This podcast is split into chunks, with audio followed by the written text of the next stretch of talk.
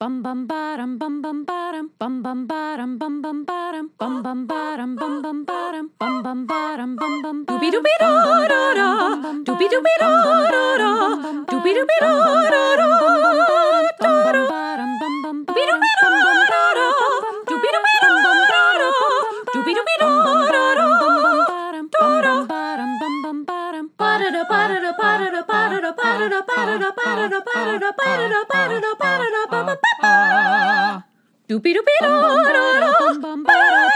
You are now in session with the Comic Book Couples Counseling Podcast. I'm Lisa Gullickson. I'm Brad Gullickson. And each month we evaluate a different iconic romance within the four color realm.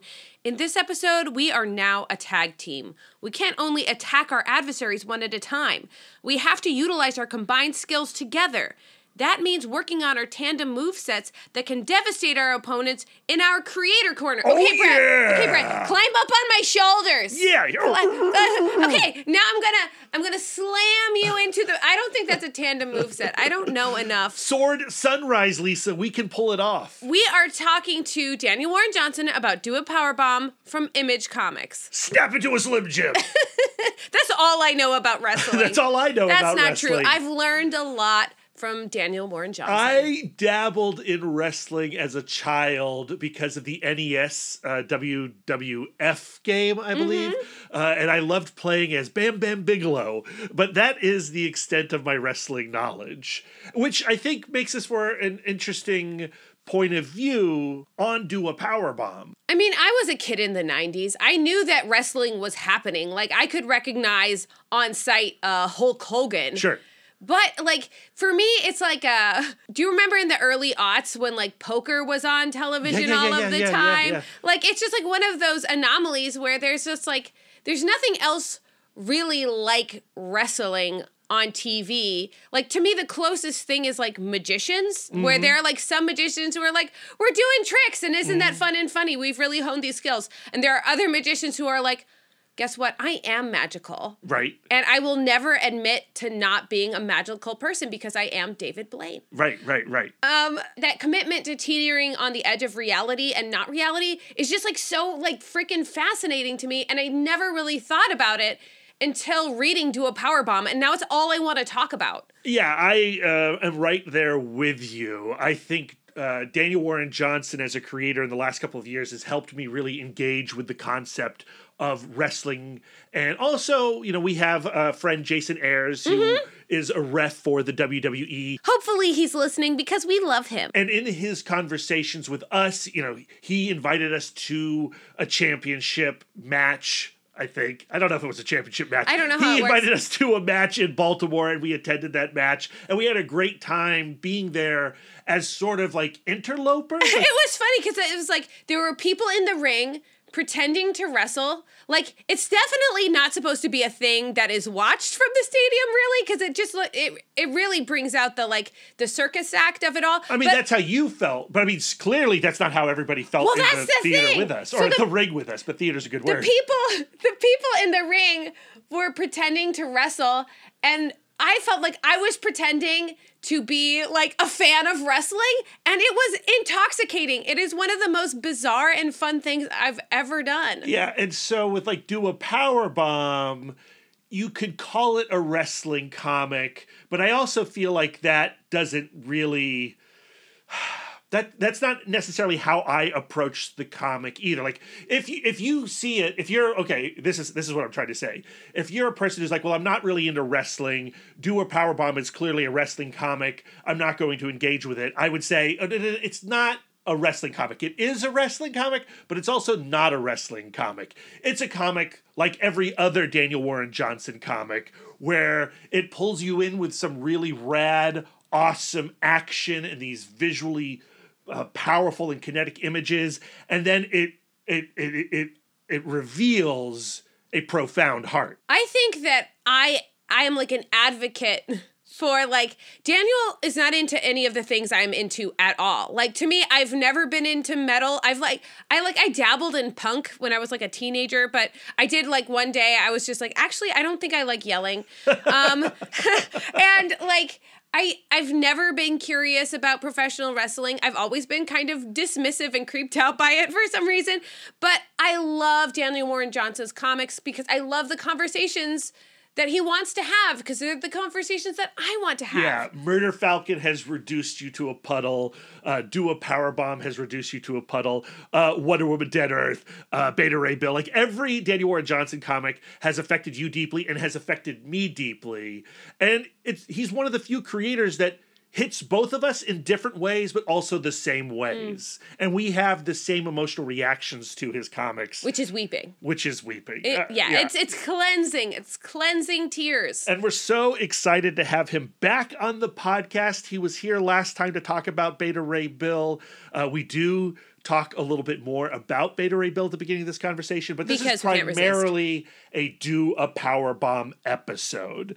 And the other thing that's going on in our lives right now is as you're listening to this conversation, Lisa and I are on our way to Seattle to attend the Emerald City Comic Con, and we are entering our own kind of ring, and we have some nerves. We're on a panel, Lisa. Yes, we are on a panel called Unnecessary Debates. And like part of me feels like I'm setting myself up for like a public humiliation Carrie type moment. If you are in Seattle on Sunday, March 5th at 3:45 and 4:45 at the Emerald City Comic-Con, we will be in room 323, 325. Lisa and I are a team. Thank goodness. And we don't really quite understand what an unnecessary debate is, although I have looked at how that panel went down last year at WonderCon, and it's questions like who's going to win in a staring contest, Batman or Cyclops, and then each team debates their point of view. And so, like in that case, Lisa, who would you go with, Cyclops or Batman? I would say that it would be Cyclops, but because he's obviously cheating.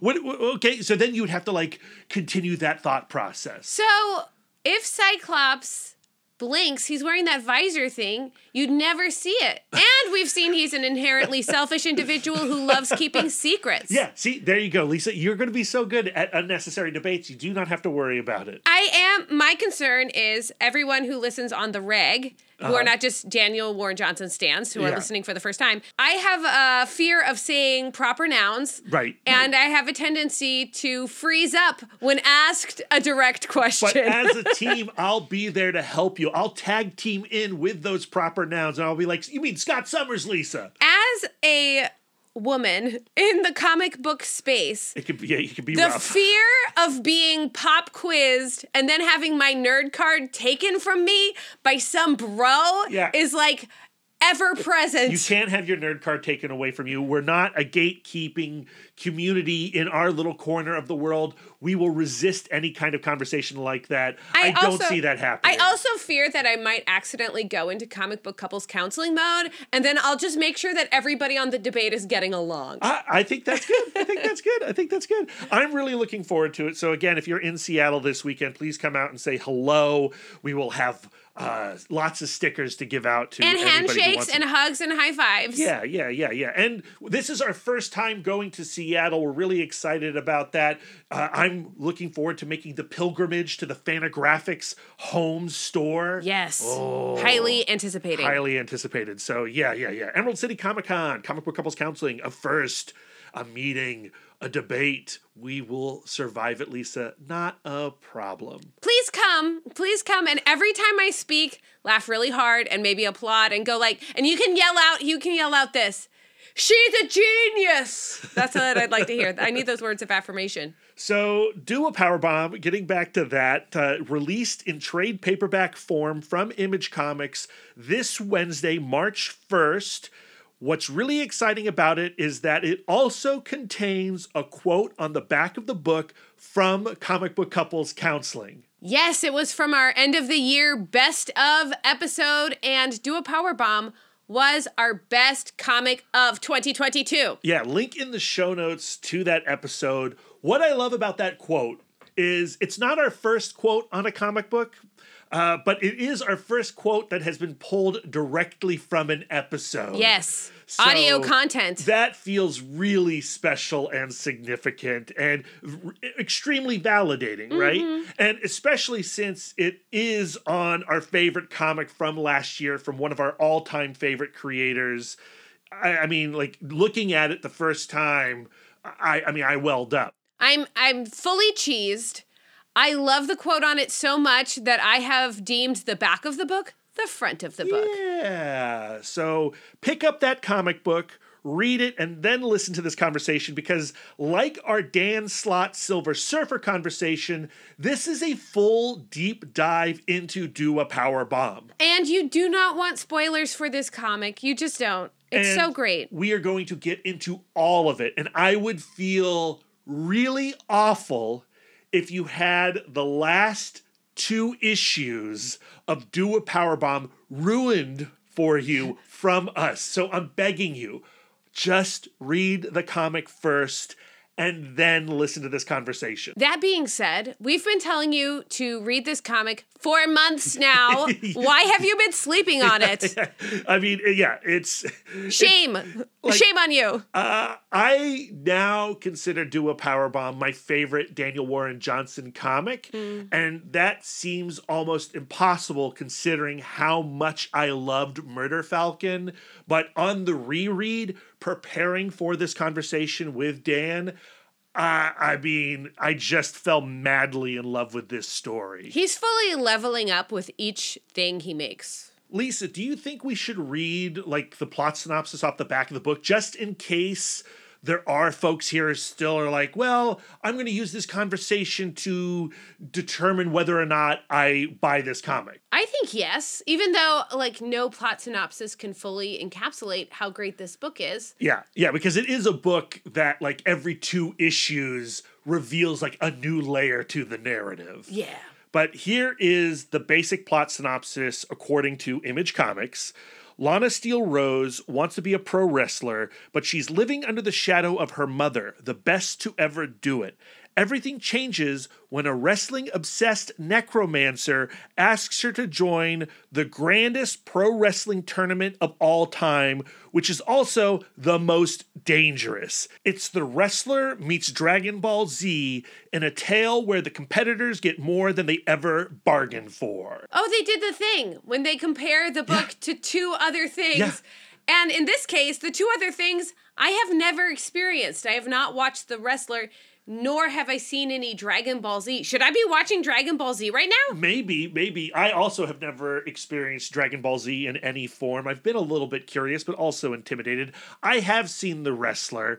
I think that's interesting to bring up in comparison with Do a Power Bomb. Not totally feeling it. Like when I was reading it, like the pop culture thing that closely resembled what was going on with the tournament was like Mortal Kombat or mm. really Enter the Dragon. And that's how like I engaged with the idea. But again, like you were saying, Do a Powerbomb is doing something extremely unique. And selling it in one little tight paragraph is tough. The best thing you can do is just read it. And I would get in that first chapter, that first issue, and I guarantee by the second issue, you're all in. It's impossible to put down after the reveal of the second issue. And the great thing is that you don't have to wait like we did a month at a time to get each issue because the trade is coming out, babies. That was another thing in the rereading experience because we initially read it month after month after month, you know, this long gap between issues. Uh, the anticipation, the stress, the, the the thrill, very very intense. And here, as like a blitz experience, you're just racing to that climax. Yeah, I feel like in those like intervening weeks of waiting for each issue, that's when the the doubt would creep in. You go like, "This is complete wildness. Can he do it? Can DWJ do it?" And, And my friends, he can. He does. And Why we would do I ever doubt? bring up that like stress that I had after reading issue six, where I was like, I don't know about this. We talk about that with Dan in this conversation. Uh, again, we talk about everything. This is the most in depth do a power bomb conversation you're going to get. This is an exclusive. listen to it, enjoy it. Please share it with your friends. And on that note, let's just get to it. Yeah. Dan, welcome back to Comic Book Couples Counseling. Hello. Hello. It is so good to have you back in the love nest. It nest. feels like it feels like we should just set up a cot here in the love nest. I, I, I'm okay one with that. a wide one for spooning. Oh, okay. So you say love nest. I mean, like, is this what you guys record? Where do you record in your home? Is it in your comic book room? S well, first off, Every room is a comic book every room. room is a comic book Sure. room. Yeah. Uh, so like right now, uh, we're in uh, we're we're like right across from our kitchen and our little living room spaces behind us. We're in a corner by the exit to our apartment. Okay. And in that corner, we are looking at posters for RoboCop, Flash Gordon, two Usagi Yojimbos, the monkey's head, Hell some yeah. original Stan Sakai art, a painting of William Shatner that Lisa did. um yeah but also the love nest is a metaphor oh, oh yeah, right, right, right, right. it's whatever, wherever two or more together there is there is a love nest Amen. Uh, Dan, uh, right off the bat, uh, I I just need to know: Are you still thinking about Beta Ray Bill? Has Beta Ray Bill found happiness staring in the mirror? Oh man. You know, every once in a while I'll get a comment from the social medias of someone just really needing to know, "Hey, does Beta Ray Bill ever actually be happy? Does he ever become happy?" And I'm like, "Oh gosh. I just don't know because honestly, I have not kept up with the Thor universe after, you know, I left Beta Ray Bill. Sure. So I have no idea what's happening. Uh except for that, you know, in my mind, I'd like to think that after a long journey of you know, maybe not quite using that sword for what it should be used for, the sword of Surtur, Twilight, that maybe finally he learns who he, he really is. But that might that's a story for another day. I'm Yeah. saving that one just in case I need to pay the bills later. It's interesting. Lisa and I talk about this all the time, but you know, when a creator that we love leaves a book, we kind of see that character's story end with that creator. Like even though we have continued to read Thor stories and Beta Ray Bill has popped up in like Guardians of the Galaxy and things like that, uh like your the story you were telling, like that ending, that final image uh, loose spoilers for Beta Ray Bill as written by Daniel Warren Johnson. Uh, but that image of Beta Ray Bill looking at his reflection and contemplating happiness, like that feels like a definitive ending, even if it's not technically a definitive ending. And that's exactly what I was going for. And it was important to me to have some reflection in the ending, to have it not necessarily be a period. Um, and people can interpret it how they wish. But it was uh I was unsure, honestly, as I was drawing that last page. I was like, I hope this works. I wasn't quite sure. Um, but people seem to have really resonated with it, and I'm so happy that's the case. so now it is put on me to awkwardly transition to You're what we're here to talk about I had to bring up Beta Ray Bill. Like I the know. last time we talked to Dan, we talked to him just after issue four had come out, so we never really got to discuss that final chapter. i That's you know, true. I- that's true. I am I always relate so much to Beta Ray Bill and like we're all looking in the mirror every stage of life every transition in our life there always is this it's always pointed with this like melancholy of like um now the person that I've been is gone like that person doesn't Yeah. exist anymore and even though I I might not have treated that person the best they were still me and I still loved them you know so yeah. um but now now I'm transitioning Go for it. to do a power bomb in that first issue you started with um letting your readers know that you discovered pro wrestling at such a critical time in your life when you're a new dad and your entire like i see it as a time of like your entire identity is been is being like broken apart and and rebuilt from the inside. And it and it's kind of like a second puberty almost where like when you're 12 like the the things that you loved when you're 12 are going to be the things you love for your entire life like Sure. maybe the things you discover during that like critical time of becoming a new person that's gonna like somehow it goes it through the cracks of your DNA and it just like lasts forever. Like RoboCop and Flash Gordon. Exactly. so, like, as you were watching pro wrestling, were you actively extra- extracting those life lessons and deeper meaning? And part two of the question is Do you wonder what comic book you would have written if you like got into something like America's Next Top Model or Battle BattleBots or something? it's so funny because Battle BattleBots for a long time came on right after AEW every Wednesday night on uh, TBS, and uh, we would uh when my friends would come over, we'd like they'd stay for a while and watch BattleBots right after, but it never took. It never caught on. they do seem like of a piece. They seem like a, a related genre for some reason. For real. You know what? So, with your first question, when I first was getting into pro wrestling, it was very late, uh, which I'm sure you guys know, but uh, you know, I, I totally missed all the cool wrestling stuff in the 90s when I would be like 12 or 13. Uh, I just was not allowed to watch it and didn't have the access to the television and cable and so on and pay per views. It just wouldn't, was not going to happen. My parents made sure of that. Love you mom and dad though. Uh and it wasn't until you know yeah like like like in my letter uh, i was a new parent watching pro wrestling but at that point to be totally honest i was just kind of looking for something that i don't even know if that i was looking. I i just am constantly trying to keep my creative brain and my interested brain active uh I really don't want to stop being intrigued in the world and the differences of the subgenres and the subcultures of so many different things that a human can be involved with in this day and age. I mean, with the internet and with the ability to be access access so much stuff, I uh, it can be overwhelming and sometimes it can be unhealthy. But I find that if I try and keep a curious mind, it can really help me creatively down the line. So it was more of an a kind of wish to try and just experience new things. Um, so all that to say, I now have way too many hobbies, uh, but they do uh, help when it comes to trying to find new stories and new ways to tell them.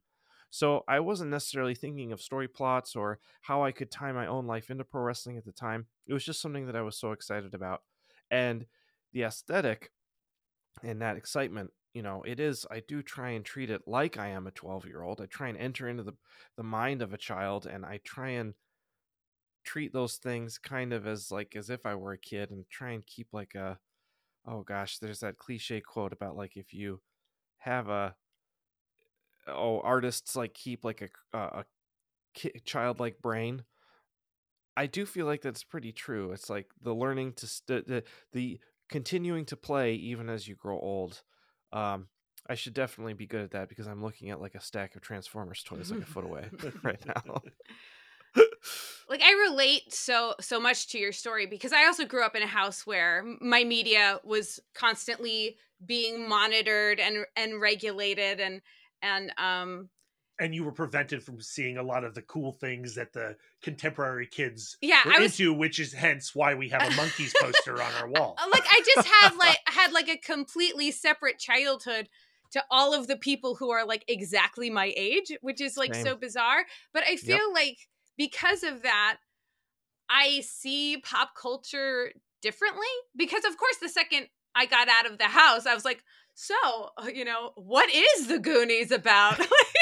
You, know, you know like and i feel like uh it like my my my filter is different. Like i like to Mm. to brag to brad. I was like well i can really judge the the pop culture of our youth because i have zero nostalgia about it you know sure i'm seeing it with a clear head She's but- pretty savage. but like um but but i think that there is also like i go like there is something in here i'm not supposed to see and what is that hidden i feel like i'm looking for like that hidden message that was supposed to like corrupt me do you do you feel like your re- relationship to media growing up and and do you feel like you have a unique perspective because of how you were raised I do. I, I think I didn't consider it to be unique until I started meeting more people in comics who were obviously very savvy in the wor- world of pop culture and so on and so forth. I'll never forget the first time my friend Tyrell Cannon looked at me with disbelief uh, when he asked me, you've never seen Akira? and this was like 2012, 2013.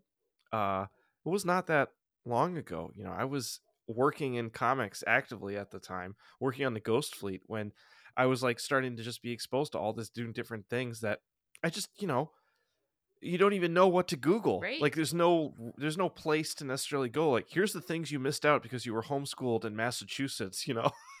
uh and so I've just found that it is pretty unique and I still am finding myself having conversations with people to this day. Oh, Dan, you haven't seen that? Oh, wow, crazy. How have you missed that? I was like, well, I was homeschooled, you know, eh, da, da, da, da," and so on and so forth. But yeah, so pro wrestling is actually one of those things that that falls into that category. Isn't that so cool though? You know, there's so much art out there in so many different mediums that you know, I think about all the times that I have discovered something ancient, you know, like the blues or uh, you know, Lisa introduced me to like Mr. Rogers because I skipped all that stuff as a kid. Because he then- was Sure. because you were allowed to watch things that had boobs in yeah, them and so I was watching all the boobs instead of Mr. Rogers, and then now here I am in my 30s watching Mr. Rogers and going like, this is some heavy stuff. yeah, dude.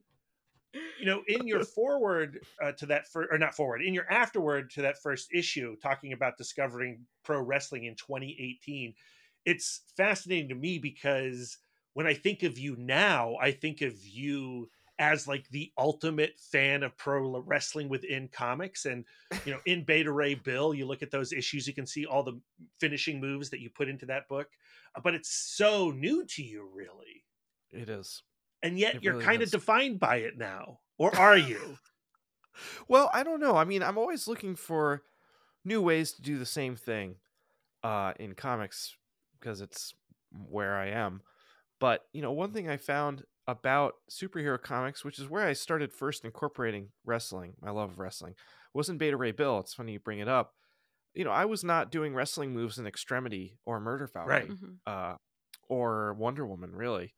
I just would have people punching, and there's nothing wrong with that, uh, punching or kicking, or you know, I I guess I just feel like it's very easy to do the same thing, especially in superhero comics, and there's these little things that are outside of superhero comics that can really spice up the kind of scene of I don't know Beta Ray Bill in a bar fight. Mhm. You know, I of course there's a million ways to do the same thing, but it's like another little piece of my personality that I'm able to put in to a scene to just kind of sprinkle some salt on there. And uh it didn't really hit me until like gosh, 20 early 2019 that I was like, man, pro wrestling moves could be really brutal if they actually were like done for real. Mhm. and I saw that when I, I do watch a fair amount of MMA too, where there's not really a, a crossover with MMA and pro wrestling, but you know, I remember the first time I saw a German suplex for real, like in an MMA match, and it was absolutely devastating. I was like, oh my God, if this was actually real, this would like really hurt somebody. And I remember putting that into Beta Ray Bill being like, this is an actual move. Mm. Yeah. and now I've actually noticed it sometimes in movie fight scenes. I'm like, oh my gosh, that's a pro wrestling move they just did. yeah. So I think if anything, it's just kind of helped me in a- I'm I'm going to say not defined, but help me distinguish myself from the rest of the pack, Mm. I think. Yeah, absolutely. I think that's 100% true. Uh, but going back to the early days of Do a Powerbomb's creation, uh, when it's starting to percolate in your brain, you know, the idea of the Death Life tournament is that, you know, when I read it as somebody who grew up on Bruce Lee, I see Enter the Dragon there. I, I, I've seen people bring up Mortal Kombat as well, but Mortal Kombat is just Enter the Dragon, you know? like wh- where did the how did the death life tournament evolve and then when did the stakes of the death life tournament come in Yeah. Well, I okay, so uh, I was listening to an interview. Uh, this so I had been into pro wrestling for a while, and I was mostly into Japanese pro wrestling in the, at the time, which my kind of like afterward of the first issue kind of states. But I had been watching tons of Japanese wrestling, and then a bunch of wrestlers from this Japanese company that I watched broke off from Japan and they started their own company in uh, the states called AEW, and they're owned and operated by Tony Khan, who uh, whose dad owns uh, the Jacksonville Jaguars and stuff like that. But you know, he's got a lot of money, and he started this new company with all these wrestlers that I loved from Japan. So I started following American wrestling, and that kind of got me into the American side of wrestling, and I got into it even more. But I remember listening to an interview with Tony Khan where they had asked him, like, you know, how did you get into pro wrestling? And of course, his story is way different than mine. He's a little older than me, but he was super into the 90s uh, pro wrestling and was into all of it. And he would, he didn't draw, but he would make uh, pretend wrestling promotions. But then he would either make fake wrestlers or use wrestlers that he loved, and he'd do his own booking and storylines that he'd write in his notebook. And I thought, oh, that's really cool. Like, he kind of came up with his own logo and his own kind of vibe and like the storylines. That was all kind of conceptual in this book. And I just thought, how cool would it be for me as an artist to come up with my own kind of pro wrestling company uh, factions and storylines and I am literally that is literally what I do. Like I write and draw comics, but like if I did that for a pro wrestling comic, that would be really fun.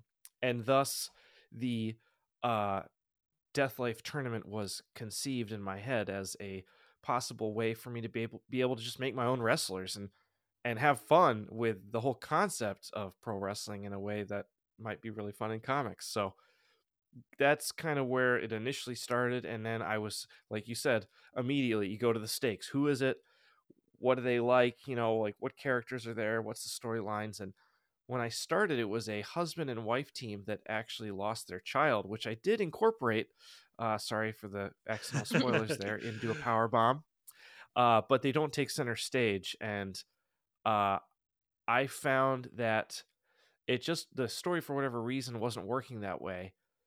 And then I started tackling it from the kid's perspective and what if the kid had lost a parent and then I was literally in the shower when I thought of what if her dad was accidentally killed her mom in the ring, and that was, you know, like it just clicked, and then uh maybe a month later I was like, oh my gosh, what if her dad's a luchador and you can't see his face? Holy Yeah. shit, you know. Mhm. I wish I could say that I like I don't know. I feel like I didn't do this. I feel like the ideas just kind of came down. But the trick of it was I just I didn't force it. This was all happening kind of in the late parts of Wonder Woman Dead Earth and uh the beginning stages of Beta Ray Bill. I was just kind of actively thinking about it. Not even really putting anything down on paper, just getting these ideas and having them be solid enough to know that I had something to go on. And on. do you think that change from you know uh, uh, husband wife to father daughter occurred because of your own point of view as a parent? You know, I don't think so. I think it was more I it felt so so weighty to like have a story where, you know, you, you lose a child and I it just felt like not it just it for whatever reason it just didn't hit the right tone that I was trying to get. I mean, I feel like culturally uh, a child losing their parent is just a little bit more I don't know how to say this without sounding like mean, but like a little more easy to swallow. Yeah. Like Mufasa did a number on all of us in a way that's like, oh yeah, that exactly, happens. Yeah. Disney. It's a Disney trope, right? Yeah, the Big Disney parent trope. Uh, yeah, it just kind of fits. It just kind of helps everything. Like it just kind of smooths it over in a way because like I'm already reaching in a lot of ways with do a power bomb, but uh, this is one way that I didn't want to have to fight anybody, where it just kind of flowed with the story better, and so I went for it. Just visually, I was like, it just kind of clicked better. Um, just to think about big, small, like you know, father daughter, instead of two adults, if that makes sense. Yeah, totally. For me, like do a power bomb is all about like stakes and when when we're when we're fully investing in something, do we actually understand like we state one thing to be the stakes but do we actually understand what our stakes really are and in issue 1 right before her final match Yua tells the audience that since she's become a mother her relationship with wrestling has changed and now she's fighting for her daughter and her family but also her fans and then um Cobra Sun comes out as the heel and goes like, "That is ridiculous. Of course we are fighting for power and glory And that belt. and that belt." And um and like I see them and they're kind of like both right. You know, Brad and I, we don't watch wrestling, but we watch a lot of competition cooking shows. And and uh, uh, you know, and a lot of yeah. times, like Gordon Ramsay is going, "Come on, who are you cooking for? I'm cooking for my daughter." And I'm like, "Really? There are so many other things you could do for your daughter." Like just like like that skeptical thing, like comes Yep. comes out of me, and um, and I and I just wonder, like, you know, when you were setting up that contrast of, can you really do this, do this for your family? Something that's so dangerous and so um ridiculous and also, is the glory and power of a belt is that even real? What were you thinking when you were setting up that contrast? That's a great point, and it's something that I thought about Oh. not at all. I was just like I I was literally I was trying to put myself in the shoes of a wrestler where for wrestlers the wrestling ring it is like it just it's it's in my opinion it's an art form but in a way that I feel like it kind of consumes uh the people that are in it.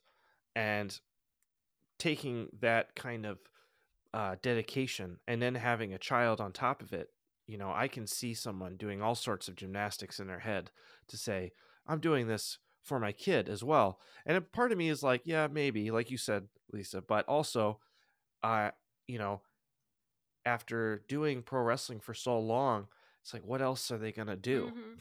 and for a lot of wrestlers you know they're making money but they're they're wrestling in pain you know and there's like well it's either this or the you know a cashier at the grocery store you know it's like i haven't learned to do anything else in my life uh that's a little bit how i feel about comics Yeah. actually yeah, because I, like I see that thing too, where like particularly like as artists, you know, we build this idea in our head of like of we feel like we're putting like our eggs in kind of a, a selfish basket. Like you go like, okay, if I continue doing this thing, doing what I love, I will finally get the recognition that I deserve. And then when there are actual stakes, like you go like, why am I holding this silly basket? What was I thinking? totally and on the other end of the spectrum with cobra sun saying those heelish things you know it's funny i just really needed cobra sun to be a heel so that it would make sense of storyline why they wouldn't tell lona about their uh you know about what what um cobra sun actually did what her dad actually does for a living and it's funny like i came up with the look of cobra sun before uh, I wrote that scene, and before I figured out, like, oh shoot, like, why wouldn't they tell Lona? Like, the only way it would make sense is if there's they're at opposite ends of the good and evil, quote unquote, uh, kind of end of the pro wrestling spectrum, like those two sides. So I didn't want to change the way this the visuals looked because the whole thing now was hinging on him uh, not seeing his face, and I had already come up with the way he wrestled, and you'll notice that I mean, I'll I'll explain to you the non-pro wrestling watchers. When you see a heel in the ring, they are not usually not going to be doing these big flippy, awe-inspiring, like absolutely crazy dives because people cheer that. They love that. It's like a very it's a very kind of like, oh my gosh, look at this guy putting his life on the line. This is so cool. And the crowd kind of gives themselves to that wrestler in a way that a heel would never do. Sometimes a heel will pretend to go up to the top rope and then just hop down and just do like some sort of simple elbow drop. You know, they won't like do any sort of flip because they don't want to give the audience that kind of positive back and forth. So I had to kind of like basically use comic book logic and hope that the actual pro wrestling fans would not call me out on it. You know, uh, looking at do a power bomb, one of the things that I enjoy so much about it is the structure of the comic and actually the space you have to tell your story with seven issues. It allows you to do things that you can't really do in a five issue Beta Ray Bill. Like you bring those stakes, those high stakes to not if not all of the opponents, several of the opponent, opponents, and you know I think it's uh, issue four. You even devote to the Knights of Rhine and why they're in this match, and I, I'm I'm curious as to what those what fleshing out their stories means for you. It was it was mostly just really fun. Um I found that, you know, with a story like Do a Power Bomb, where the story really is about Lona and her dad and their relationship to each other and that tension and that, that growth and that rebuilding. That's what everybody is actually there for when it comes Totally. to reading. But the world outside of them in this tournament, it's like because the wrestlers that you were talking about aren't taking center stage, I can kind of oh gosh. I don't have to like go deep. Like I, I I am going deep, but I don't actually have to go deep with these side characters. It's enough to kind of throw out some details and some specific specifics to get the audience to understand that they're just not cardboard characters doing this like But you didn't have to do that at Um, all, right? That's true. I guess no, I, I guess that's true. I didn't, but I definitely I love in like fighting games and in movies. It's like when you get to know the other fighters and why they're there, and it's just so much fun. It, it- it's like adds so much stakes to a tournament style story. Uh, it just really, it just jazzes me out. I'm I'm into it. Uh, and I wanted to make sure I didn't do a power yeah bomb. i mean like that's everything that i'm into as well and i think what it also does is it sets up the subversion of who wins the match or the Mm. tournament at the end Yep. Yep. Totally. Totally. And with Knights of Rhine, uh, I actually had to come up with a reason in my head that I never actually explained in the book. You know, if uh, Necroton knows that they are uh, trying to resurrect his mortal enemy, why would he let them in the tournament? And I finally actually it solved itself when in issue six we have the Mhm. twist where you know Yeah, spoilers we're gonna, warning we're gonna my this is, friends we're who doing are full listening. spoilers Because Dan. I, I, cannot contain myself. we will prepare our listeners in the introduction cool, cool, cool, cool. Uh, I, you know, when you have that twist, that big swerve, big swerve, big shooting for the stars story lo- story point of Necroton not actually being able to resurrect anyone correctly. Uh, it just that just fixed everything. yeah. going back to the idea of Yua and Jacob keeping his heelness a secret, like, and them him then maintaining that secret out of shame. Like, I think about how, um, you know, when when two people create a relationship, when they enter into a relationship, they create this like third identity that is them together and the Sure. idea of like what like after Yua was gone, um, Jacob as an individual was kind of outvoted in sharing with sharing with Lana who he really was and and and the part he played in the death of her mother because Yua didn't want to tell her and them as a couple didn't want to tell her and Right. um and and then like and then it just went on too long and it became too terrible to to tell her and then later him keeping her from following her passion because like because it's dangerous and that's how he lost his wife you know like And he's still out there, and but he's still he's doing types of matches that he never would have done in the past, smashing light tubes over people or having light But, tubes like, smashed on him. it brings up the question like what Yep. is a dad's job you Mm. know because there's a certain point where like I think that it is a very responsible father thing to go like, I'm sorry, you cannot become a pro wrestler, but like, w- like where where does that responsibility stop? Where you go like, okay, you're going to do this dumb thing, and I have to let you follow your dream. You know? Yeah, totally. It's a great question. And, you know, for me, it was a, a big part of this story is the Mhm. secret and that shame of that knowledge. Like, I, you know, I loved your mom more than anything in the entire world, and I accidentally helped her lead to her death, you know, and it's this kind of uh tragic just twist of fate that sends Jacob down this terrible road of just dishonesty and not wanting to burden Lona at the same time as also wanting to protect her because he's her dad. So a lot of things driving him, which make him actually a fairly Mhm. complicated character, I hope. And you know, it had to make sense that he didn't tell her. And because of that shame and because of like what he does for a living, I just it seemed to make sense and I, I really went for it and I did my very best to sell it. And hopefully it Yeah. worked. It does work.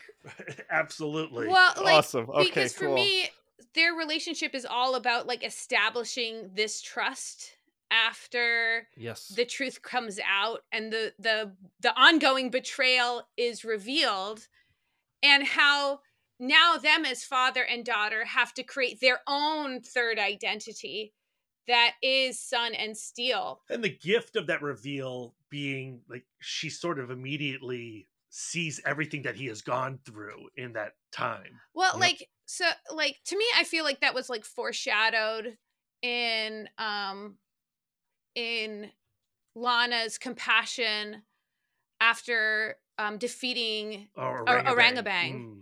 and um seeing that she has a deep empathy for anybody who has lost a thing Mm. you know and then Yeah. that just knowing that her father she she goes oh you can do terrible things when you've lost a thing you know Yeah.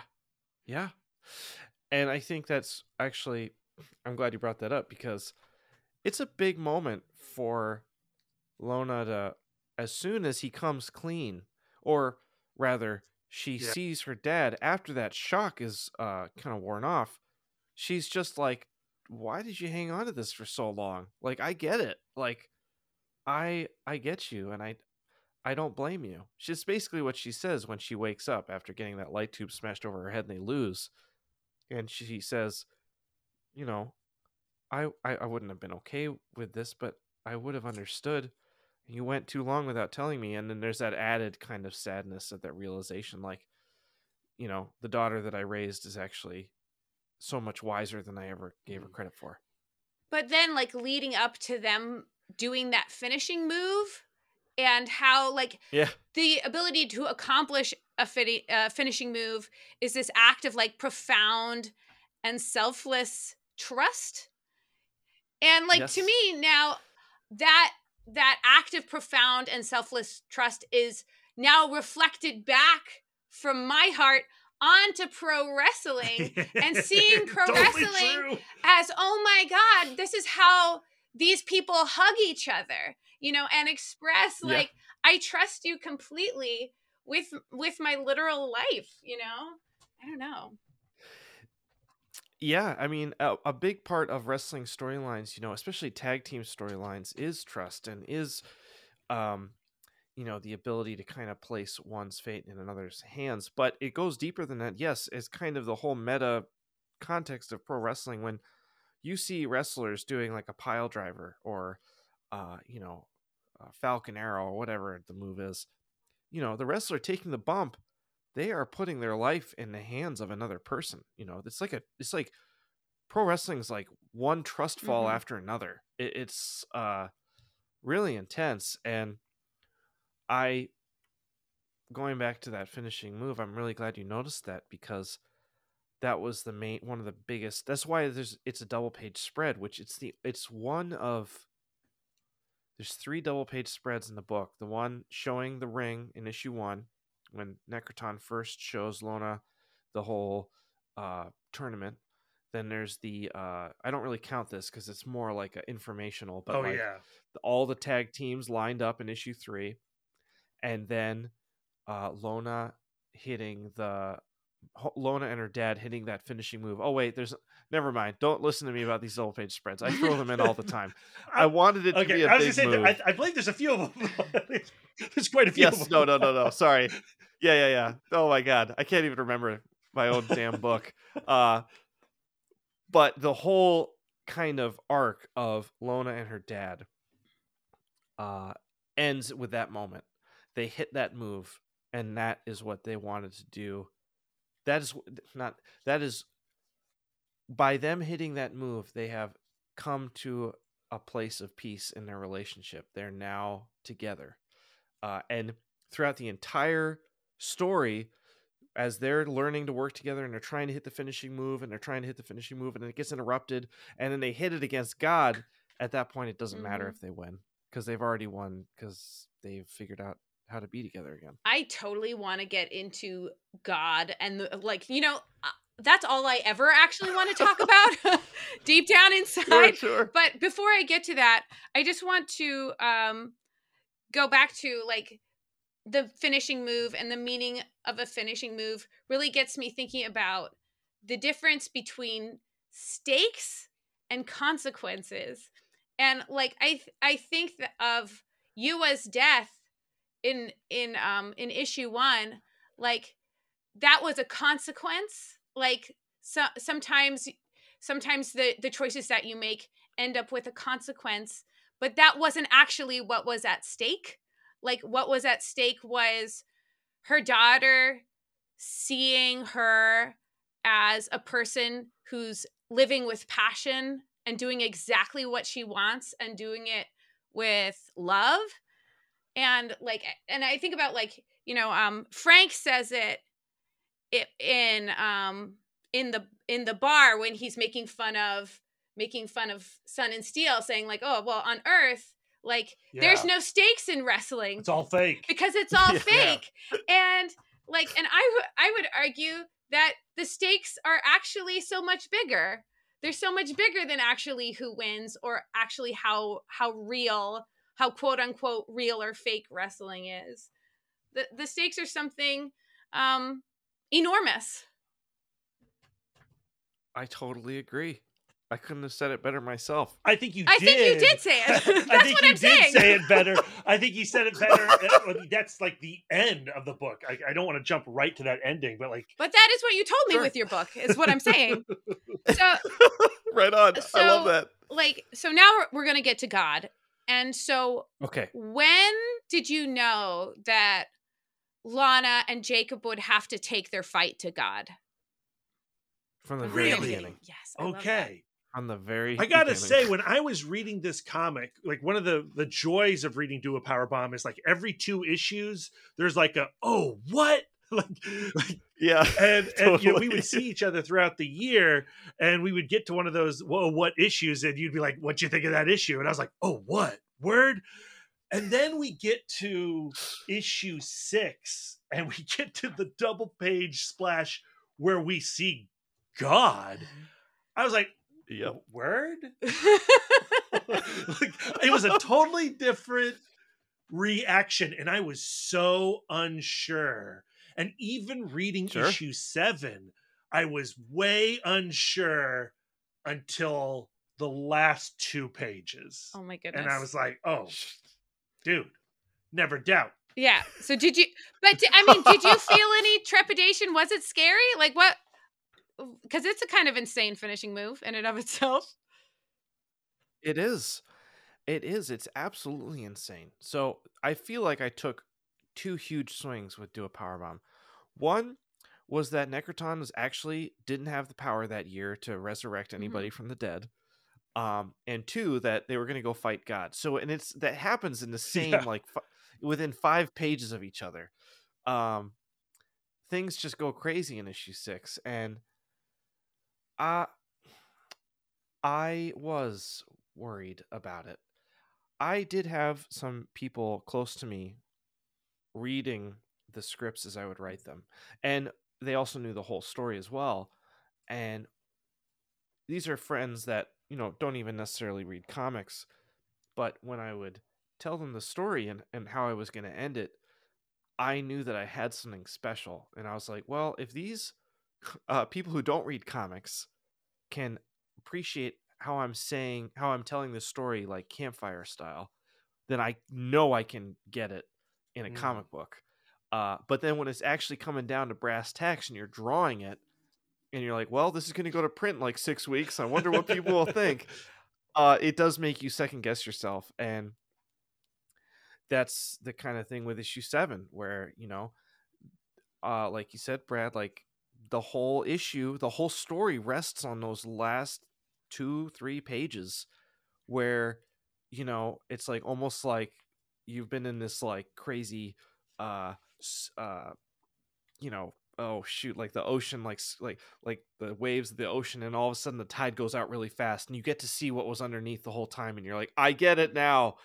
Uh that was the goal and it was always my intention to have a moment where there's a sense of uh well gosh this sounds very like I, I was not this confident the whole time, but I was shooting for transcendence by the end of Yeah. that last page.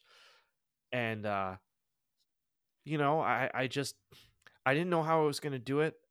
I I when it actually came time to write issue 7, I was a little stuck cuz I was like, "Wait, how do I do this? How am I going to actually end this?" Like it I did not have the idea of you Yua being in the stands watching her daughter Mm. as she loses. That was not that wasn't in the beginning concept. It was the it I I, I think when I first came up with the story, you God was going to be so impressed with Lona's performance that they got a day with her.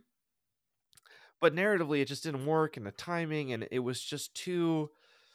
It just didn't work. It's not, uh, you know, as I was saying it out loud, because I would like tell people this like elevator pitch, and I'd be telling my friends this story, and they'd be super into it, and then they're like, "So how does it end? Does do they get her mom back?" And I'm like, "I don't think so. I think maybe they like hang out with her in a garden for a day or something. Like it was something bad."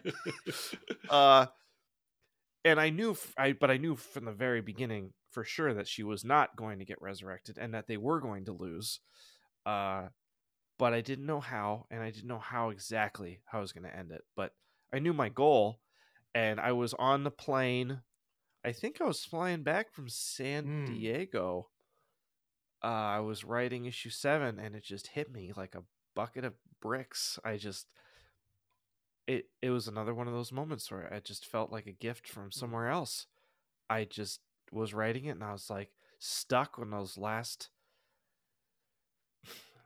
you know, those last 10 pages of Do a Powerbomb issue 7 were the last 5 pages, I should say. I they I was working on them for like 3 months. I just I'd like write a little bit, a few thoughts, and then I'd be like, nope, that's not right. And I'd walk away for weeks and I think about it, and I'd be drawing the previous issues, and I'm like, oh, we're getting down to you know, getting down to uh, crunch time here. Should probably try and do it again and work on it a little bit. And I was like, no, that's not right. And then when I settled on that final image, I knew that I had something special. When I make myself mm. cry on a plane by myself, then I know I've hit Aw. gold. oh, oh yeah. like to me it like the ending of the story it just makes it, it's so it's so soul satisfying to me it just like makes such perfect sense that god loves the ones who know that they're going to lose and fight anyway like to me like that isn't that what we're doing on this planet like we're all fighting to live knowing that eventually we're going to die and and um and It's the story we leave behind. yeah and and that it's the story story we, we leave behind like the the idea of going uh of god going like you wanted this thing you wanted this impossible thing you wanted your mother back right you wanted you wanted to have the the family that you anticipated having and i can't give you that but I can give you this thing that when you had it, you didn't even know it was special. You didn't even know it was Right. forever. Like I just it was it I just love that. Thank you very much. I was also I I'm really happy with how I got this kind of wistfulness in my opinion into the last bit of the book with we all kind of hope I mean the the last few pages of the book is definitely playing on that we all hope that our loved ones are looking Mhm. down on us. Um and this is just kind of a literal representation of that in the sense that it's something that we all hope for really really deep down and it's not something that at least while on this earth we're never Mhm. really going to know if it is actually that's the truth or not. Um and lona doesn't lona and jacob they don't get to know you know they're facing away from her they don't see her. Uh the camera cuts away. It's uh they never get that that that knowledge but we the readers are oh, we get to see that and you know that's i don't know what that is but uh i'm like yeah like That's nailed poetry. it is what stuck that Yeah. landing Well, and and also like to me like using god in this context in in the context of pro wrestling And boss levels. and and and um Yeah. but the idea of like is wrestling real or is wrestling fake you know it goes Yep. back to the idea of going like well if does it does it matter if god is real or fake? As long as the story gives meaning to your life gives meaning to your life. I'm not articulating it perfectly but like does it actually does it actually matter if god is real and like, what is real? Isn't everything real? like, Like- eh, it doesn't matter if god is real it doesn't matter if your self-perception is real does it matter if we're all actually some kind of simulation or whatever if if we if we are living our lives with passion and with the context of like we matter like living your life like you matter you know uh when i was shopping do a power bomb hour round to hollywood uh oh man. you know i kind i had not finished the script of issues six and seven yet uh and you know i'm talking to all these producers who are very well established who are like yeah so uh it says here in your notes that they uh wrestled god here I'm like, I'm like, yep. And so I had to basically like prove that you know this ending worked with like had like I had written like half a paragraph, you know, of me like trying to. I hadn't exactly figured out how it was going to work, and I I was telling them, you know, ultimately it's a story about a daughter and her father coming back together and and learning how to live with each other and how to rebuild with the knowledge that even though they do lose there is beauty in the struggle uh and and that was kind of how i framed it you know which is a very old and well well explored uh topic in media and entertainment but i one thing i love about comics is um it allows for a individual voice to shine through in a way that can shine new light on a concept that maybe we think we know yeah, already yeah, and we have not seen uh, a God wrestling match. I am true. curious, just like when it comes to executing the introduction of God and designing God, how do you land on the God that we get and do a power bomb? have you have either of you read Lastman Uh, Not no, the, the the, manga, or but just- no, well, it's like a French manga. Yeah, I, I've read the first volume thanks to Skybound, and I'm eager to, for the Okay. new editions. Well i can't talk about it then because it's too good of a story for me to Okay. ruin this to help explain it All right, interesting. Okay. it was very important to me that God not uh, be genderless, uh, and you not really know which way they might be. Uh, So you'll notice that God is always referred Mhm. to as they, um, and uh, I it I just the you know what the metal face I just ripped from uh, Kingdom of Heaven. I just like straight. This is straight rip from the the the Yes. king that um is yeah, has leprosy. yeah. Edward Norton plays that. I was like, king, that I movie believe. is a Yeah, pain in the ass to watch, but holy cow, I I I I remember watching it like, I watched it like, this is before I designed God. This is maybe a year and a half ago, and I was like, Kingdom of Heaven. You know what? I watched that a long time ago and it sucked, but I've grown as a person. I bet it's better now. And I sweat through that three and a half hour Oh, slog. The extended like- cut. I did because it's the only one that you can rent on Amazon, and I'm like, oh my god, when is this gonna be over? But I saw that mask, and I was like, there's my People god. love that movie, especially the director's cut. But uh, I saw the theatrical originally, was not into it, and then they just gave me a three and a half hour version of that, and I was way not into it. I respect those that enjoy it, not my bag.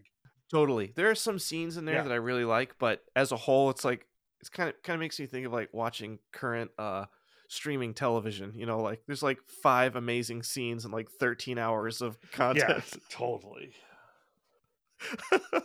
Sorry, uh, there's my co- my un- my unwanted commentary on uh, the current state This, of media this right is your now. in the- platform, in the my friend. Say whatever you want. oh man. Uh, but yeah, I as a uh, that was the inspiration for that for sure. Dan, is there anything that we have not covered in Do a Power Bomb that needs some attention? I guess one thing I'd like to say, I know n- wrestlers are not necessarily necessarily hearing this, but I I've I feel I I do want to I do feel bad about one story note that I just wanted to highlight and just let people know that it's something I was thinking about. And I used deathmatch wrestling in issue 2 as a way to kind of highlight the negativity Mhm. surrounding uh um oh gosh the name of my character Cobrasun and jacob and i found after kind of just being in wrestling that much more i found that deathmatch wrestling is not it's not i think there th- th- there's definitely it's dangerous and it's it's intense and and there's an element of it that i don't really understand. I'm not a huge deathmatch wrestling fan uh but I do respect it way more, and I don't think it's this like negative thing that uh, I kind of portrayed it to be in the uh, in the book. And I kind of hope that maybe I celebrated that. I, I kind of changed my tone about it mid mid series when they have the death match wrestling when they do Yeah, the deathmatch I was gonna say, in yeah. issue six. Yes, when uh Cobrasun, you know, you know, wear your blood like a badge of honor. And uh you know, I just I don't necessarily have an answer. I'm not necessarily apologizing for anything. I just it's something that was in the back of my head that I Uh, I mean, one personally, I feel like you sell all that by that six issue, um, and like, and, and I think you understand. Like when you get done with the comic and you reread it, especially, I don't come away from that like feeling any kind of negativity towards deathmatch wrestling, and also like the deathmatch wrestling scene that's in issue. It's two, right? Yeah, that's in issue two is executed in such a badass way anyway that I think if you were a fan Right. of deathmatch wrestling, you'd come away feeling pretty good about it. there like there is something complicated and blurry about pro wrestling when they're doing things like blading and stuff like that where the injuries are real you know And, like there is like like uh, i know a, that as a, a super non-violent person, like, Lisa. yeah i i am not an mma person i'm also not a boxing person like i i don't think that Sure. it's a game to hit someone until they can't stand up of like oh i win you know what i mean i find it really you know disturbing. disturbing um but Sure. like i i i do see like how how that could be from the outside seen as well really you've sold yourself out a- as a, a pro wrestler Mm. if you are having to stoop to being injured but like this like do a power bomb reading do a power bomb has really um altered a lot of my misconceptions about what pro wrestling could do and mean because I am a person who believes passionately that all stories have value and meaning and um and that it's it's important to ever for ever it is important for a large arena of people to practice all having the same feelings at the same time i feel like that's really important as human beings for us to all stand in a place and go like look at how we're the same all of us here yelling and shouting at the same time i think it's important Totally. And I couldn't have said it better myself. And that's something that this may be very lofty, but um I oh gosh. No, this is it. safe This- space why yeah. not? Guess Wha- what? My Yeah. mom listened to one episode of this podcast and called me upset saying, Lisa, you are not wise. So my my mother may disapprove, but this is a safe space. okay. Uh well, I um it's I think it's fair to say whether I achieve it or not that one of my goals in making comics is to foster some sort of community. Uh it's important to me. I don't know what that necessarily looks like, but I know I know that's something I want to do and I maybe it's something that only happens at signings or at shows, but you know, it's very it's just I want my work to celebrate like you said, Lisa, like the it is different and there's a there's an element of inclusion that I'd like my stories to have. Um actually, hold on. I'm going to is it okay if I read you my artist statement? Hell Yes? yes, this is yes, this is the place for it. Okay, so this sums up. It's a little cheesy. So am I. Um yeah, and also it was like college Dan that was like very rah rah. So um I did a for my senior seminar project because I was an art student in college, uh I did a narrative piece that was 15 feet wide and about a foot and a half tall. Uh inspired by uh the Chinese uh scroll uh I don't know if it's ink or paint, sorry, but it's a life along the river on the eve of the Qingming festival. And that's like a long scroll and it's like way longer than it is wide, like long, long, long, long. And it's all in kind of the isometric perspective. So it doesn't, nothing ever really recedes into the background. You know, you just follow along and you look at this entire scene of this town celebrating. And so I kind of used that as an inspiration to kind of tell a narrative story from left to right about my college experience and uh, you'd start on the left side of the drawing and it was watercolored and you'd walk 15 feet and kind of just i'd just be like this is what happened to me in college you know just a, a lot of different elements uh, visually kind of mashed together and me and like student teaching and then i worked a lot with the homeless when i was in college and then i remember going through a lot of stuff in college and like there's a drawing of me like uh sleeping in a sleeping bag on my gibson Mhm. sg my guitar shit like that. Anyway, right next to it was my artist statement. And so, uh, okay, well, comic book couples counseling. right. Here we go. Uh, I want to create stories and images that I can be proud of.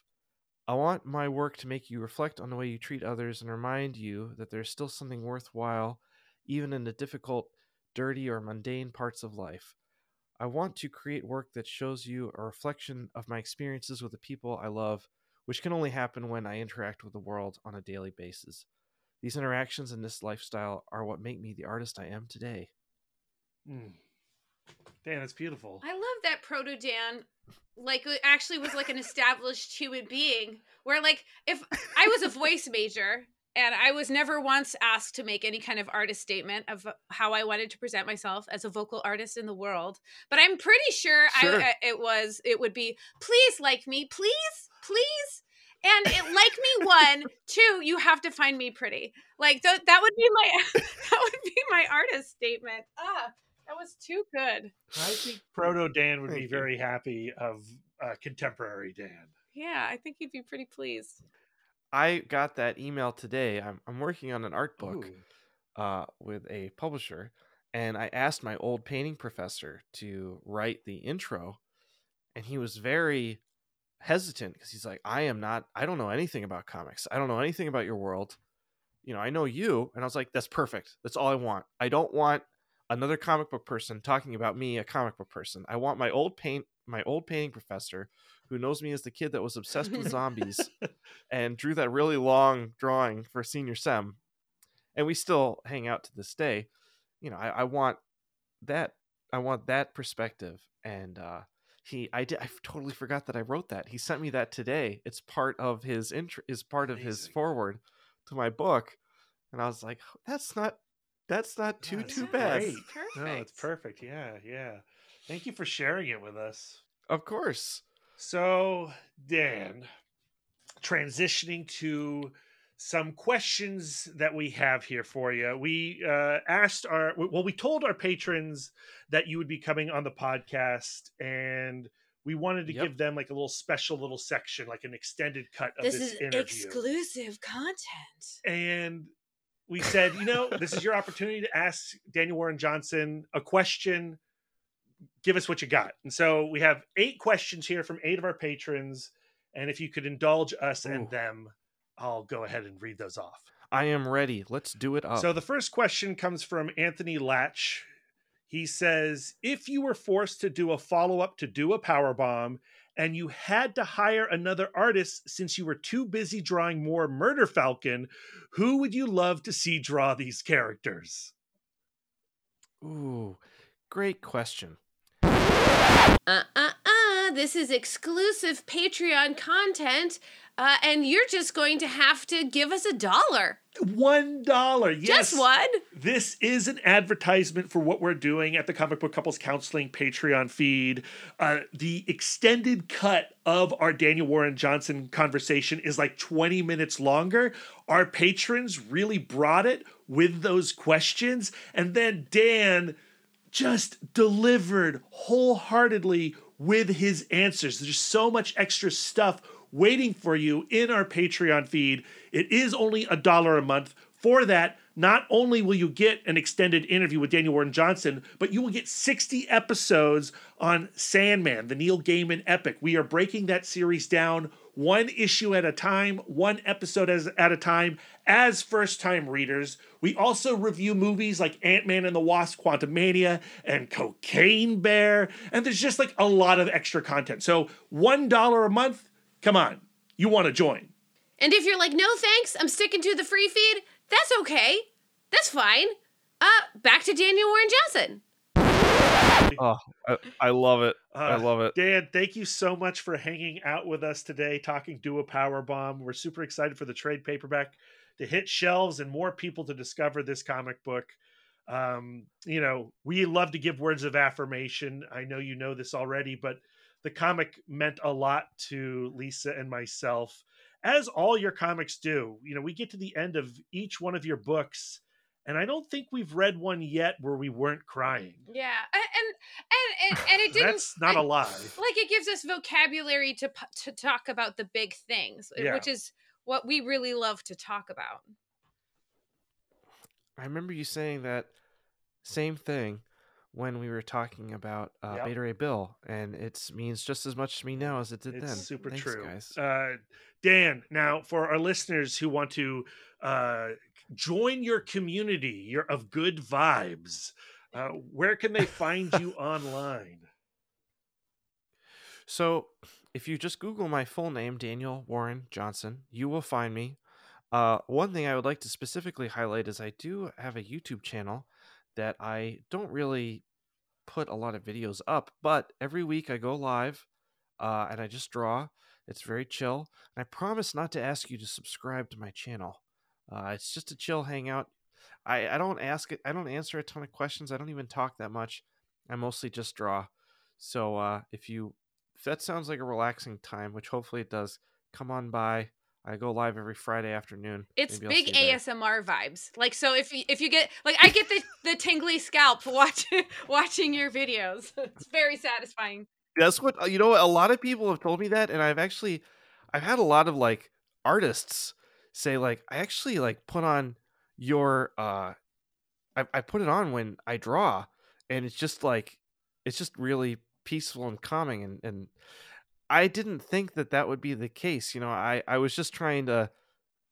I just really felt like having a YouTube presence was important as like Yeah. a visual artist. I was like, I'm I'm visual.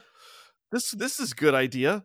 Um, I was trying to do my due diligence, but honestly, it's turned into something that's really positive, and I'm really glad I did it. And it's a great way to just, you know, I did it when the pandemic was at its like absolute ragiest to help me connect with people and have something to do on a Friday night, and it's turned into so much more than that. So yeah, we're, we both subscribe. We both love the the the YouTube, Uh, but I gotta say, like, I'm missing the last commentary track on Beta Ray Bill Yeah. at issue five. I don't think he ever did one.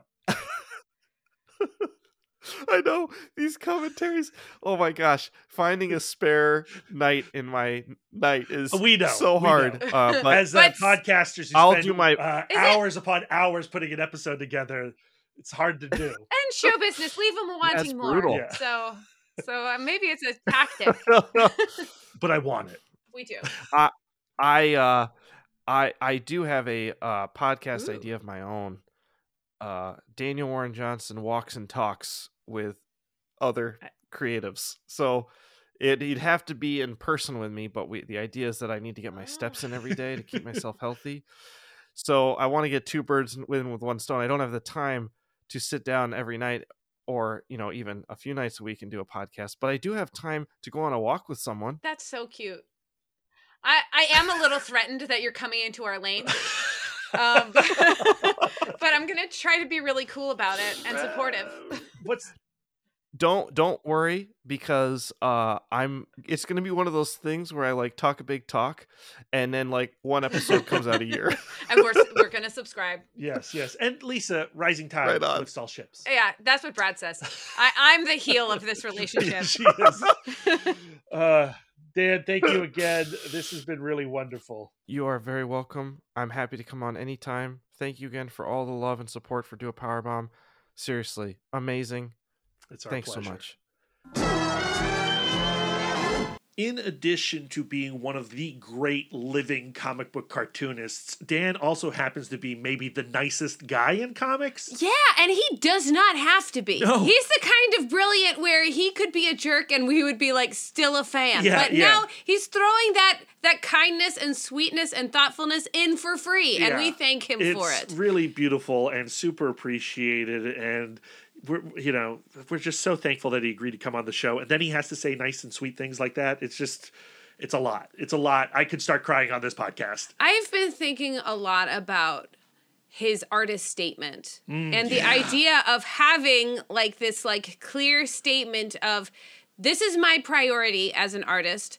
These are my principles and anything that deviates from that is not going to feel true to me. I feel like i want to like focus on creating my own like artist statement yeah it's such a student thing to do at the same time it's maybe something that we should actually do you know it's not silly in any way and the way that he presented it there I mean, it's it's inspiring, right? Uh, and uh, I like that idea, Lisa. Maybe we should both do our own artist statements. yeah Uh, I think it would be good to do like a comic book couples counseling podcast statement. Like, what is it that we're trying to do with this show here? I, I think it could be really beneficial to do that, to put it into like one succinct, you know, paragraph. Well, I think one of them would be definitely we are here to celebrate comics as a medium Yes. and the idea that there is a comic for everyone Yes. and we want comic book couples counseling and any kind of work we put out in the world to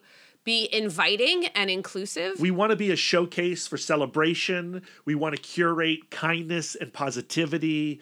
That's that's our goal, and, And- and yeah, we're and- working on it. and creating a a platform to talk about art and the way that art comments on our very existence on this planet. Yeah, and how yeah we find ourselves in these comics. Ultimately, that's what engaging with art is all about. So uh, yeah, something to think about there, Lisa. I also really appreciated his point of view regarding how much art is left in him and the concern that he has with bringing everything of himself to the table every time and also recognizing that not every work you produce can be representative of that human totality Mm-hmm. and the worry about putting out something that just like does not work for him at all. You know, Yeah. to sell out, uh, to use that overtired phrase. Right.